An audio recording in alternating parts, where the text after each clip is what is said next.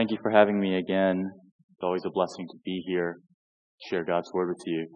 Um, Mark, next time just invite me to paintball. I'm wondering why Josh is so sore, but you're not. Are, are people allowed to shoot you? Because I'd like to get in on that. Yeah, have me out whenever you guys do that again.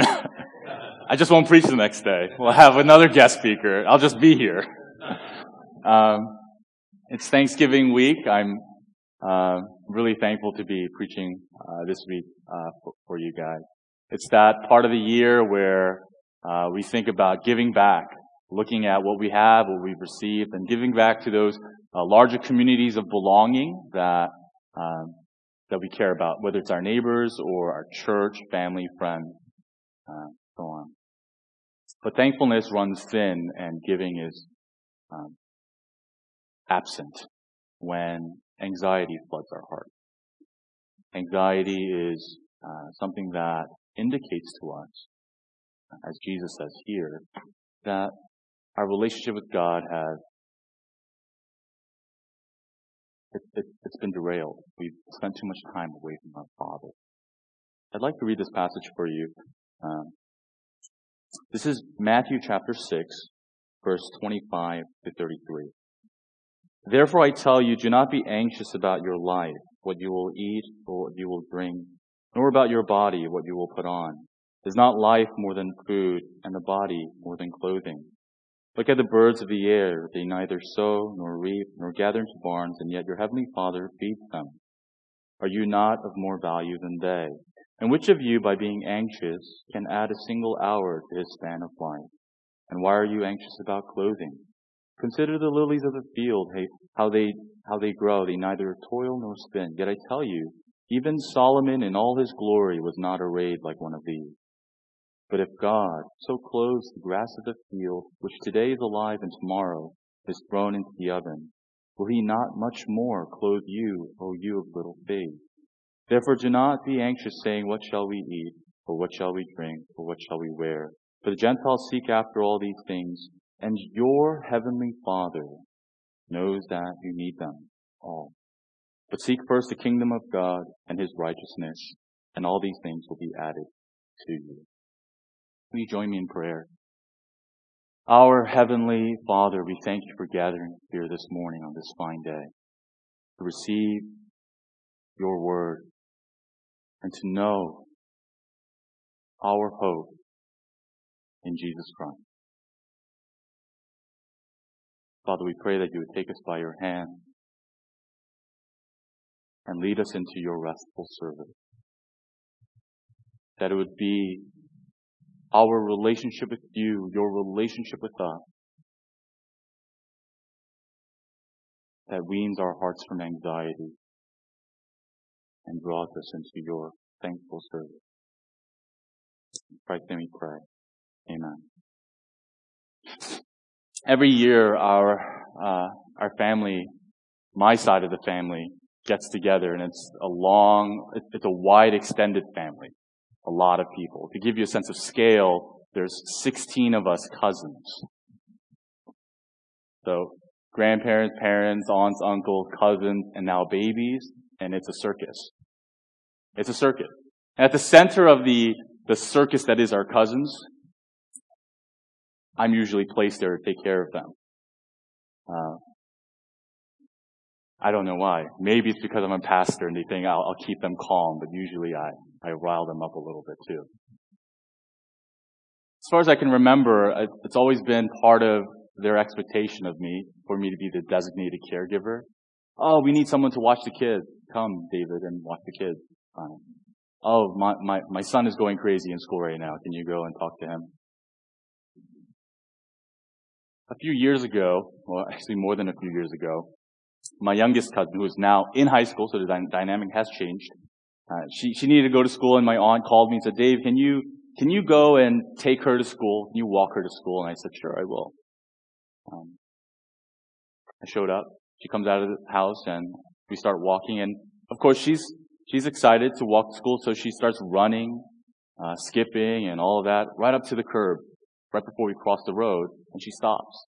Turns around, she waits for me to arrive, and just before we get going across the street, uh, she takes me by the hand, and we walk together.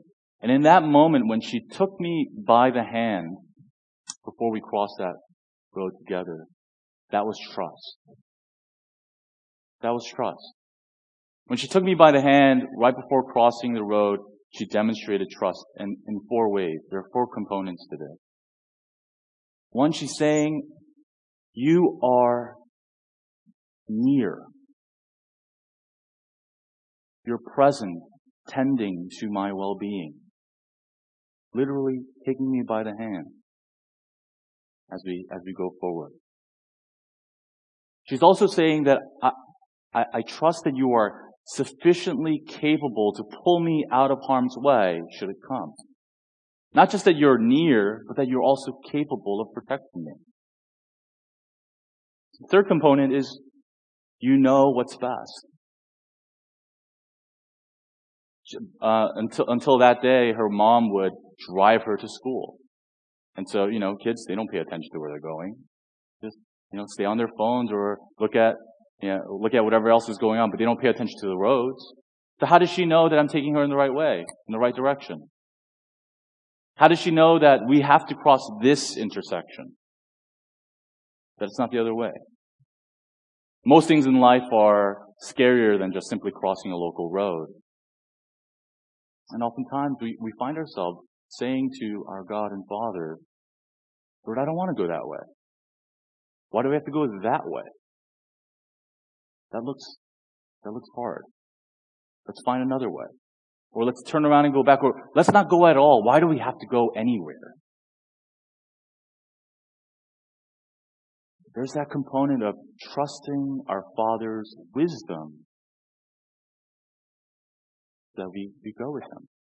Not just His presence, not just His power, also His wisdom. But all of that still requires one more thing. Love. You have to know that that person has your best interest in mind. They're concerned for you. Children, like all people, will not follow leadership that does not care for them, not concerned for them. Okay. We see all of those components here in this passage. We see a Father who is, is powerfully able, capable of taking care of all things in life. Not just your life, but the life around you, the world around you. He feeds even the little birds. He clothes the grass in the field with flowers, wild flowers. Takes care of the little things and the big things. He is powerfully capable. But He's also present. Do you, do you hear that? Do you see that when, he, when Jesus says, He knows your every need? That's someone who is with you. That's not someone who you have to announce your needs to. He knows already because He's with you. He's present in your life. And in His wisdom, He leads you to seek first the kingdom, setting your eyes where you need to go. That's wisdom.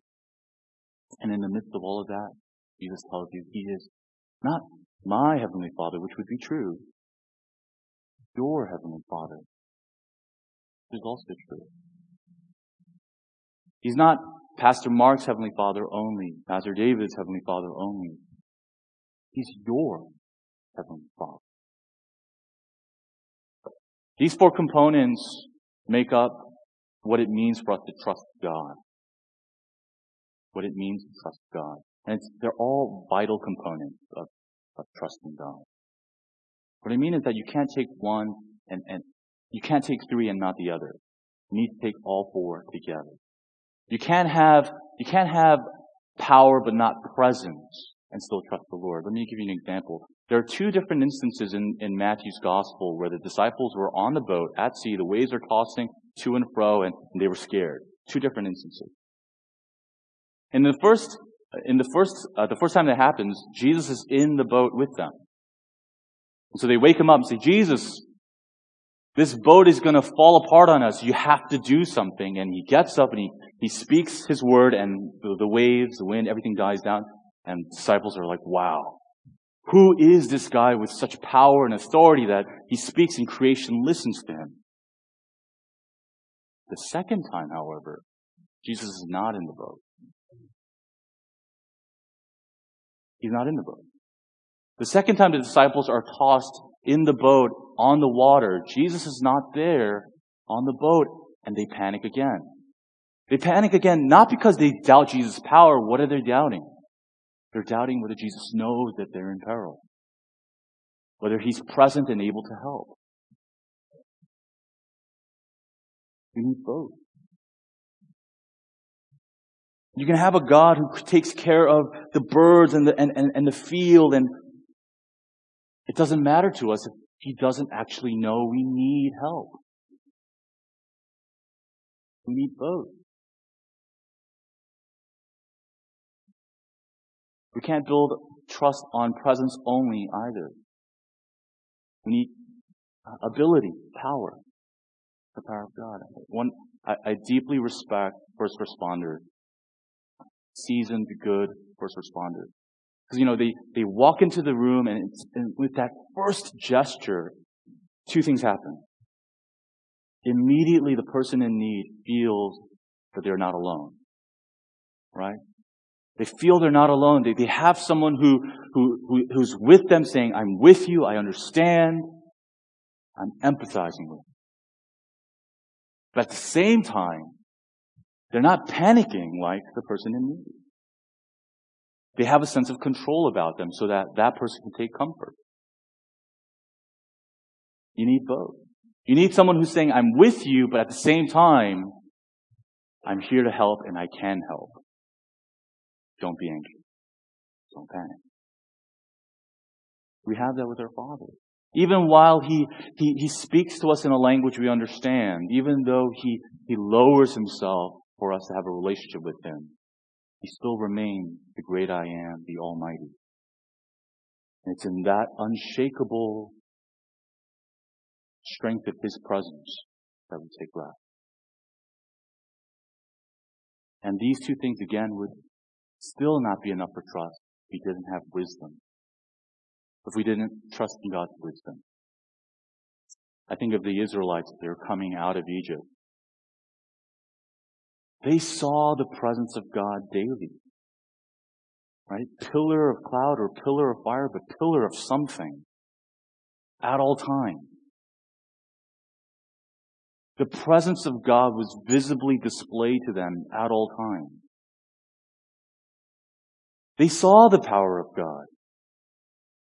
They saw the power of God part the sea and they walked through it. They saw the power of God as he delivered them out of Egypt, which we were just talking about earlier. They saw the power and presence of God, and, and what did they do? Still doubted, right? They still said, uh, maybe it's better for us to go back to slavery. How crazy is that? That we get to an intersection like that, we go, wait, you know what? I know you're with me. I know you're capable. I don't want to go. But I don't trust you. Can we go to the green pasture that doesn't go through the valley? Is there, is there one? Let's go there.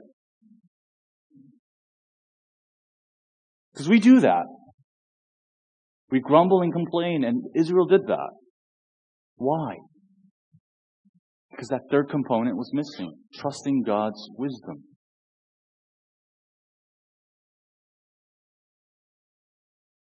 And then there's love. What does it mean to trust God?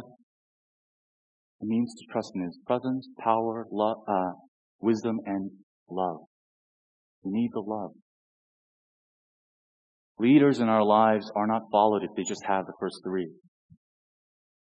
If If you have presence without love, it feels overbearing. That's your employer standing behind your back the entire day.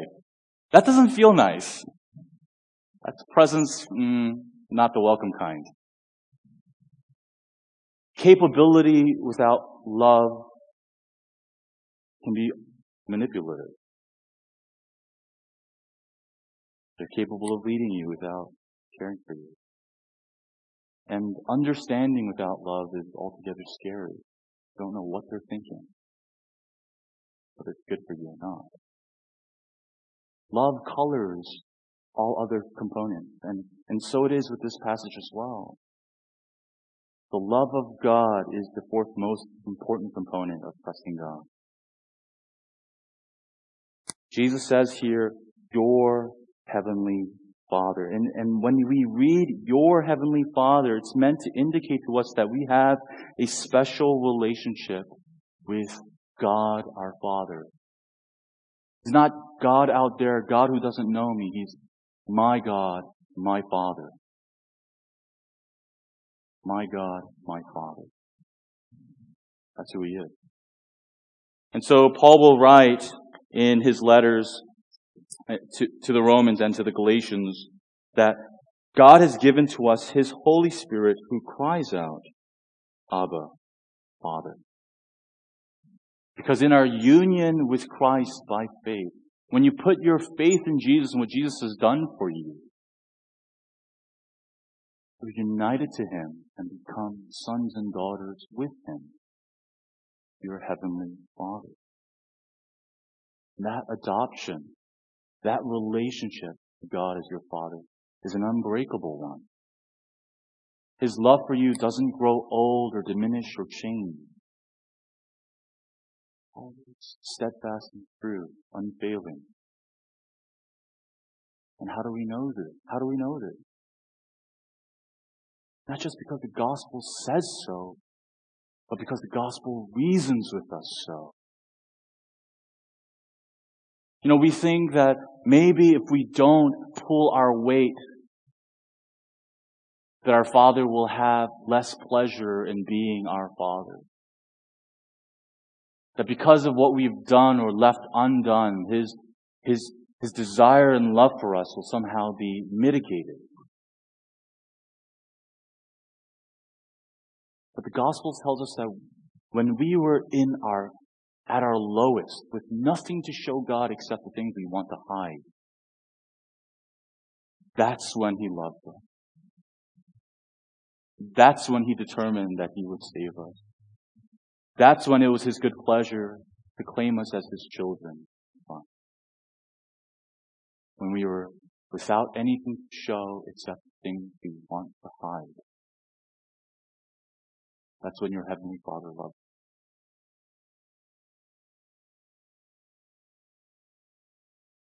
you. You will never regret it. And you can know this for certain because that's what Jesus came to accomplish. When he went to the cross, all of this shame, all of the rejection, everything that you would point to in your life, say, this is why I'm not good enough, that went to the cross and he nailed it there. It's gone. It's, it's done. Even if you would beg God, give me back my shame, give me back my rejection, you would have nothing. He would give you nothing because nothing's there. The shame is gone. The rejection is gone. Christ endured it for you, for me, for us. And all that he did as the good son is counted towards you. So that you look to Jesus and say, this is why I have my Heavenly Father. And if his work is done, then my relationship with him is secure. We don't go to God based on what we bring or what we've done. We go to God because of what Jesus Christ has done. What God our Father sent him to do to have us as his people, as his children. That's why we have our Father. And so we can go through the highs and lows of life but never doubt or fear that he's there. Jesus' work is finished.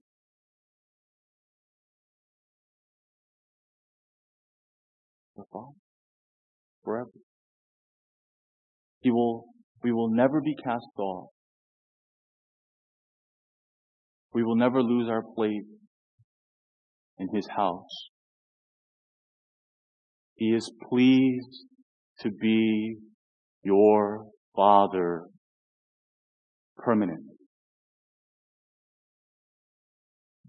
So he has claimed you to be his children. permanently. Amen.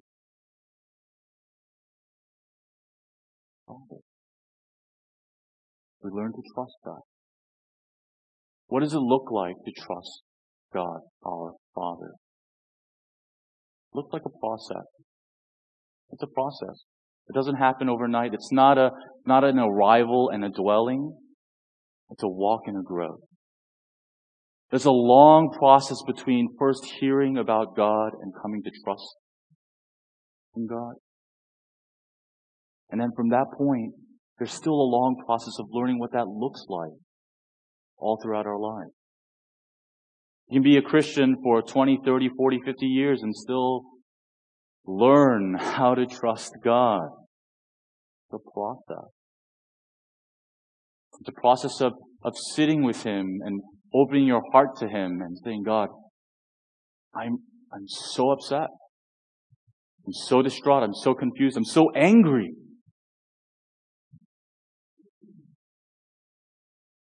What do I do with this, Father? Why is this happening? We learn. Keep learning. Psalm one thirty-one gives us this picture of a, a child that is weaned on the lap of his or her mother. And he gives us this picture of our hearts being weaned from things that are beyond our control. Weaned from anxiety.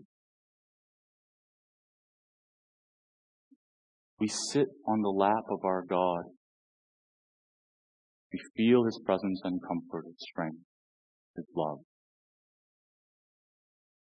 We wean our hearts slowly from that anxiety. It's a slow process. There will be days where we feel like, you know, God, you just, where are you? And we pray to ourselves, Lord, I know that even though I don't feel you here, this is true, that your Son felt those nails, those thorns, that cross, because you love me. So I will stand defiant to these doubts and stand firm on this commitment to the gospel that you are there for me. And when those prayers are insufficient, we go to our, our community, our small group, our pastor, our, our, our elder, our brothers and sisters in the church.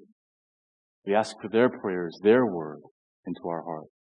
This is what Dietrich Bonhoeffer says about um, our doubts and our discouragement.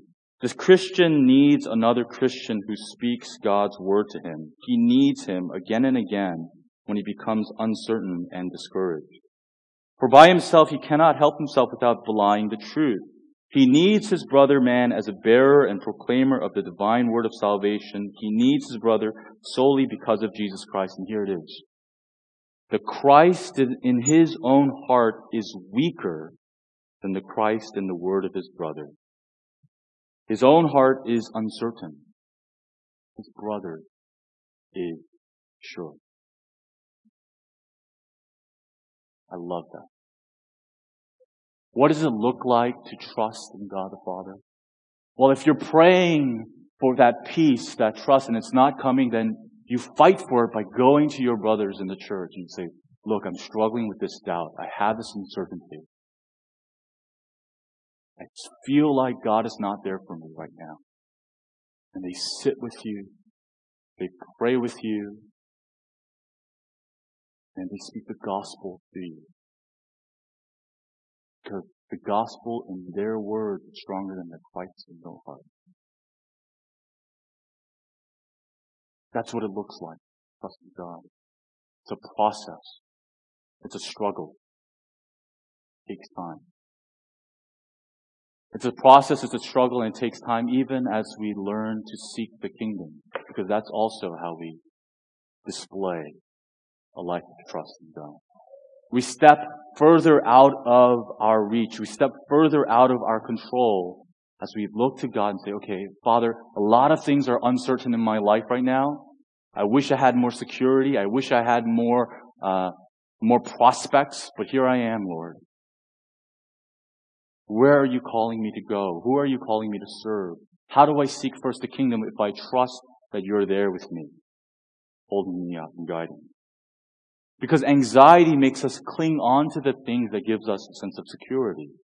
Our hands are occupied, our hearts are occupied, but when we trust our Father, when we learn to trust our Father, it frees up our hands, frees up our hearts to seek first the kingdom, to look at our neighbors, to look at our church, to look at our family and friends and say, Lord, how do I serve here? Use me here. Now, why does it matter that we trust God in order to serve? Why can't we just serve? Well, the most obvious thing would be, as it says in Hebrews, you cannot serve God and please God unless you believe in God. You must believe that He's your Father, to live for your Father. But also because our serving our neighbors, our serving our church, our serving our community, we can't do it well unless we try. There's a parable that Jesus shares about a, a farmer who goes out, and it's not it's not an instruction on how to do a farm, because this farmer, he, he takes his good seed and he just scatters it everywhere. Good soil, great. Rocks, great. Thorns, great. Just scatters it. It's a picture of how God shares His gospel indiscriminately across humanity. But in the midst of that parable, Jesus, He explores the kind of hearts that receive that gospel. Some hearts receive that gospel with great joy. They hear about God and it's great joy. Oh, like, let me serve you right now. Here I am. But when that trust isn't developed, when there isn't that depth of relationship, when the hardships come, what happens? It withers. Withers. When the hardships come, we stop looking at our neighbor. We start. We stop looking at our church. We stop looking at our friends and family. We just think, well, I need to take care of me now. I'm alone here. You cannot serve God well unless you trust God well. It matters. It matters that we trust God in order to serve well. It's been, it's been quite some time since I finished seminary, but there was There was a time when I was balancing not just ministry, uh, but also a part-time job and study. Full-time study, half-time ministry, half-time job. Not enough of me. And in that season, one of our uh, one of, one of my fellow students came up to me and said, "Dave, I need you to help me study for this exam." And you know that feeling when you just, you feel like you're barely keeping your head above water, and I can't swim, so this really is important to me. Like, that doesn't keep me from like jumping into the water when I sw- uh, fish, by the way. My wife is always like, why? Like earlier this year, I, I was walking between rocks and this is, sorry, I'm going off, but I was walking between rocks and I thought there was sand there and I stepped in and could have been carried away, but. I shouldn't, I shouldn't tell my wife these stories, but I always do. And her two questions are, why do you keep fishing when you don't know how to swim? And two, why do you keep telling me this? Are you trying to make me anxious? But yeah, like, all of these responsibilities, water right up to your neck, and someone comes along and says, will you help me? And what it feels like is they're going, throwing waves at you. You're like, stop, dude. Figure it out yourself. I'm out of my element right now. I don't have it. That's a picture of what we feel like when we don't think God is with us. As if His arm is not anything of support. I said no. I said no. I was like, no, man, I can't. I just have too much on my plate. I can't help you. Hours later, by the grace of God, I'm sitting there and the Lord is convicting me. You know that feeling when you're just like, oh, I think I did something that I wasn't, I don't think that's what the Lord wanted me to say. And I started reciting to the Lord all those reasons. Sorry, Lord, I, I don't know what to say. Like, I just, I need to work. I need, I have all of these responsibilities. What do you want me to do? It's... And then you realize he's saying, yeah, but where am I in that picture? Fine, Lord. I'm going to trust you. I'm going to go. I'm going to tell him, okay, I'll help you. And I did. And here's, here's what happened. In helping this fellow brother learn the material, I saw the areas in the material that I didn't fully understand. You know, you know, you know what I'm talking about? Like, you, you don't know the thing until you can teach it. And so, as I was teaching, I was like, oh, wow, I didn't realize that. It shored up my understanding as well. And the Lord took care of all of it.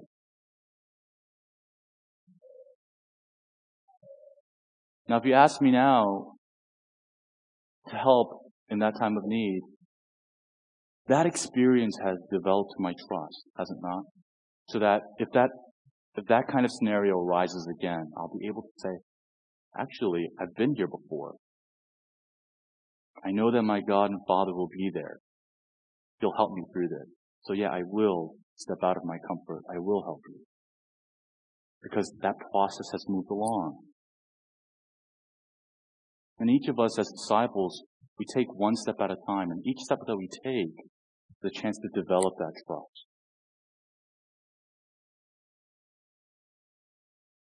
So we trust in order to serve, and as we serve, we learn to trust. And as we trust, we can serve. Let us pray. Heavenly Father, as we step out into our lives, there's so much reason to be anxious at times. But Lord, we give, we pray that you would give us the greater reason to find peace and assurance in you. That our world is never absent of your presence, power, wisdom, and love. That you are our Father. Father, we pray for that peace that leads us to work, to seek the kingdom, to invest our lives in the lives of our community, our church, our family and friends. Father, we pray that you would give us these wonderful testimonies of us stepping out and seeing you carry us through your lavish provision. In Jesus' name we pray. Amen.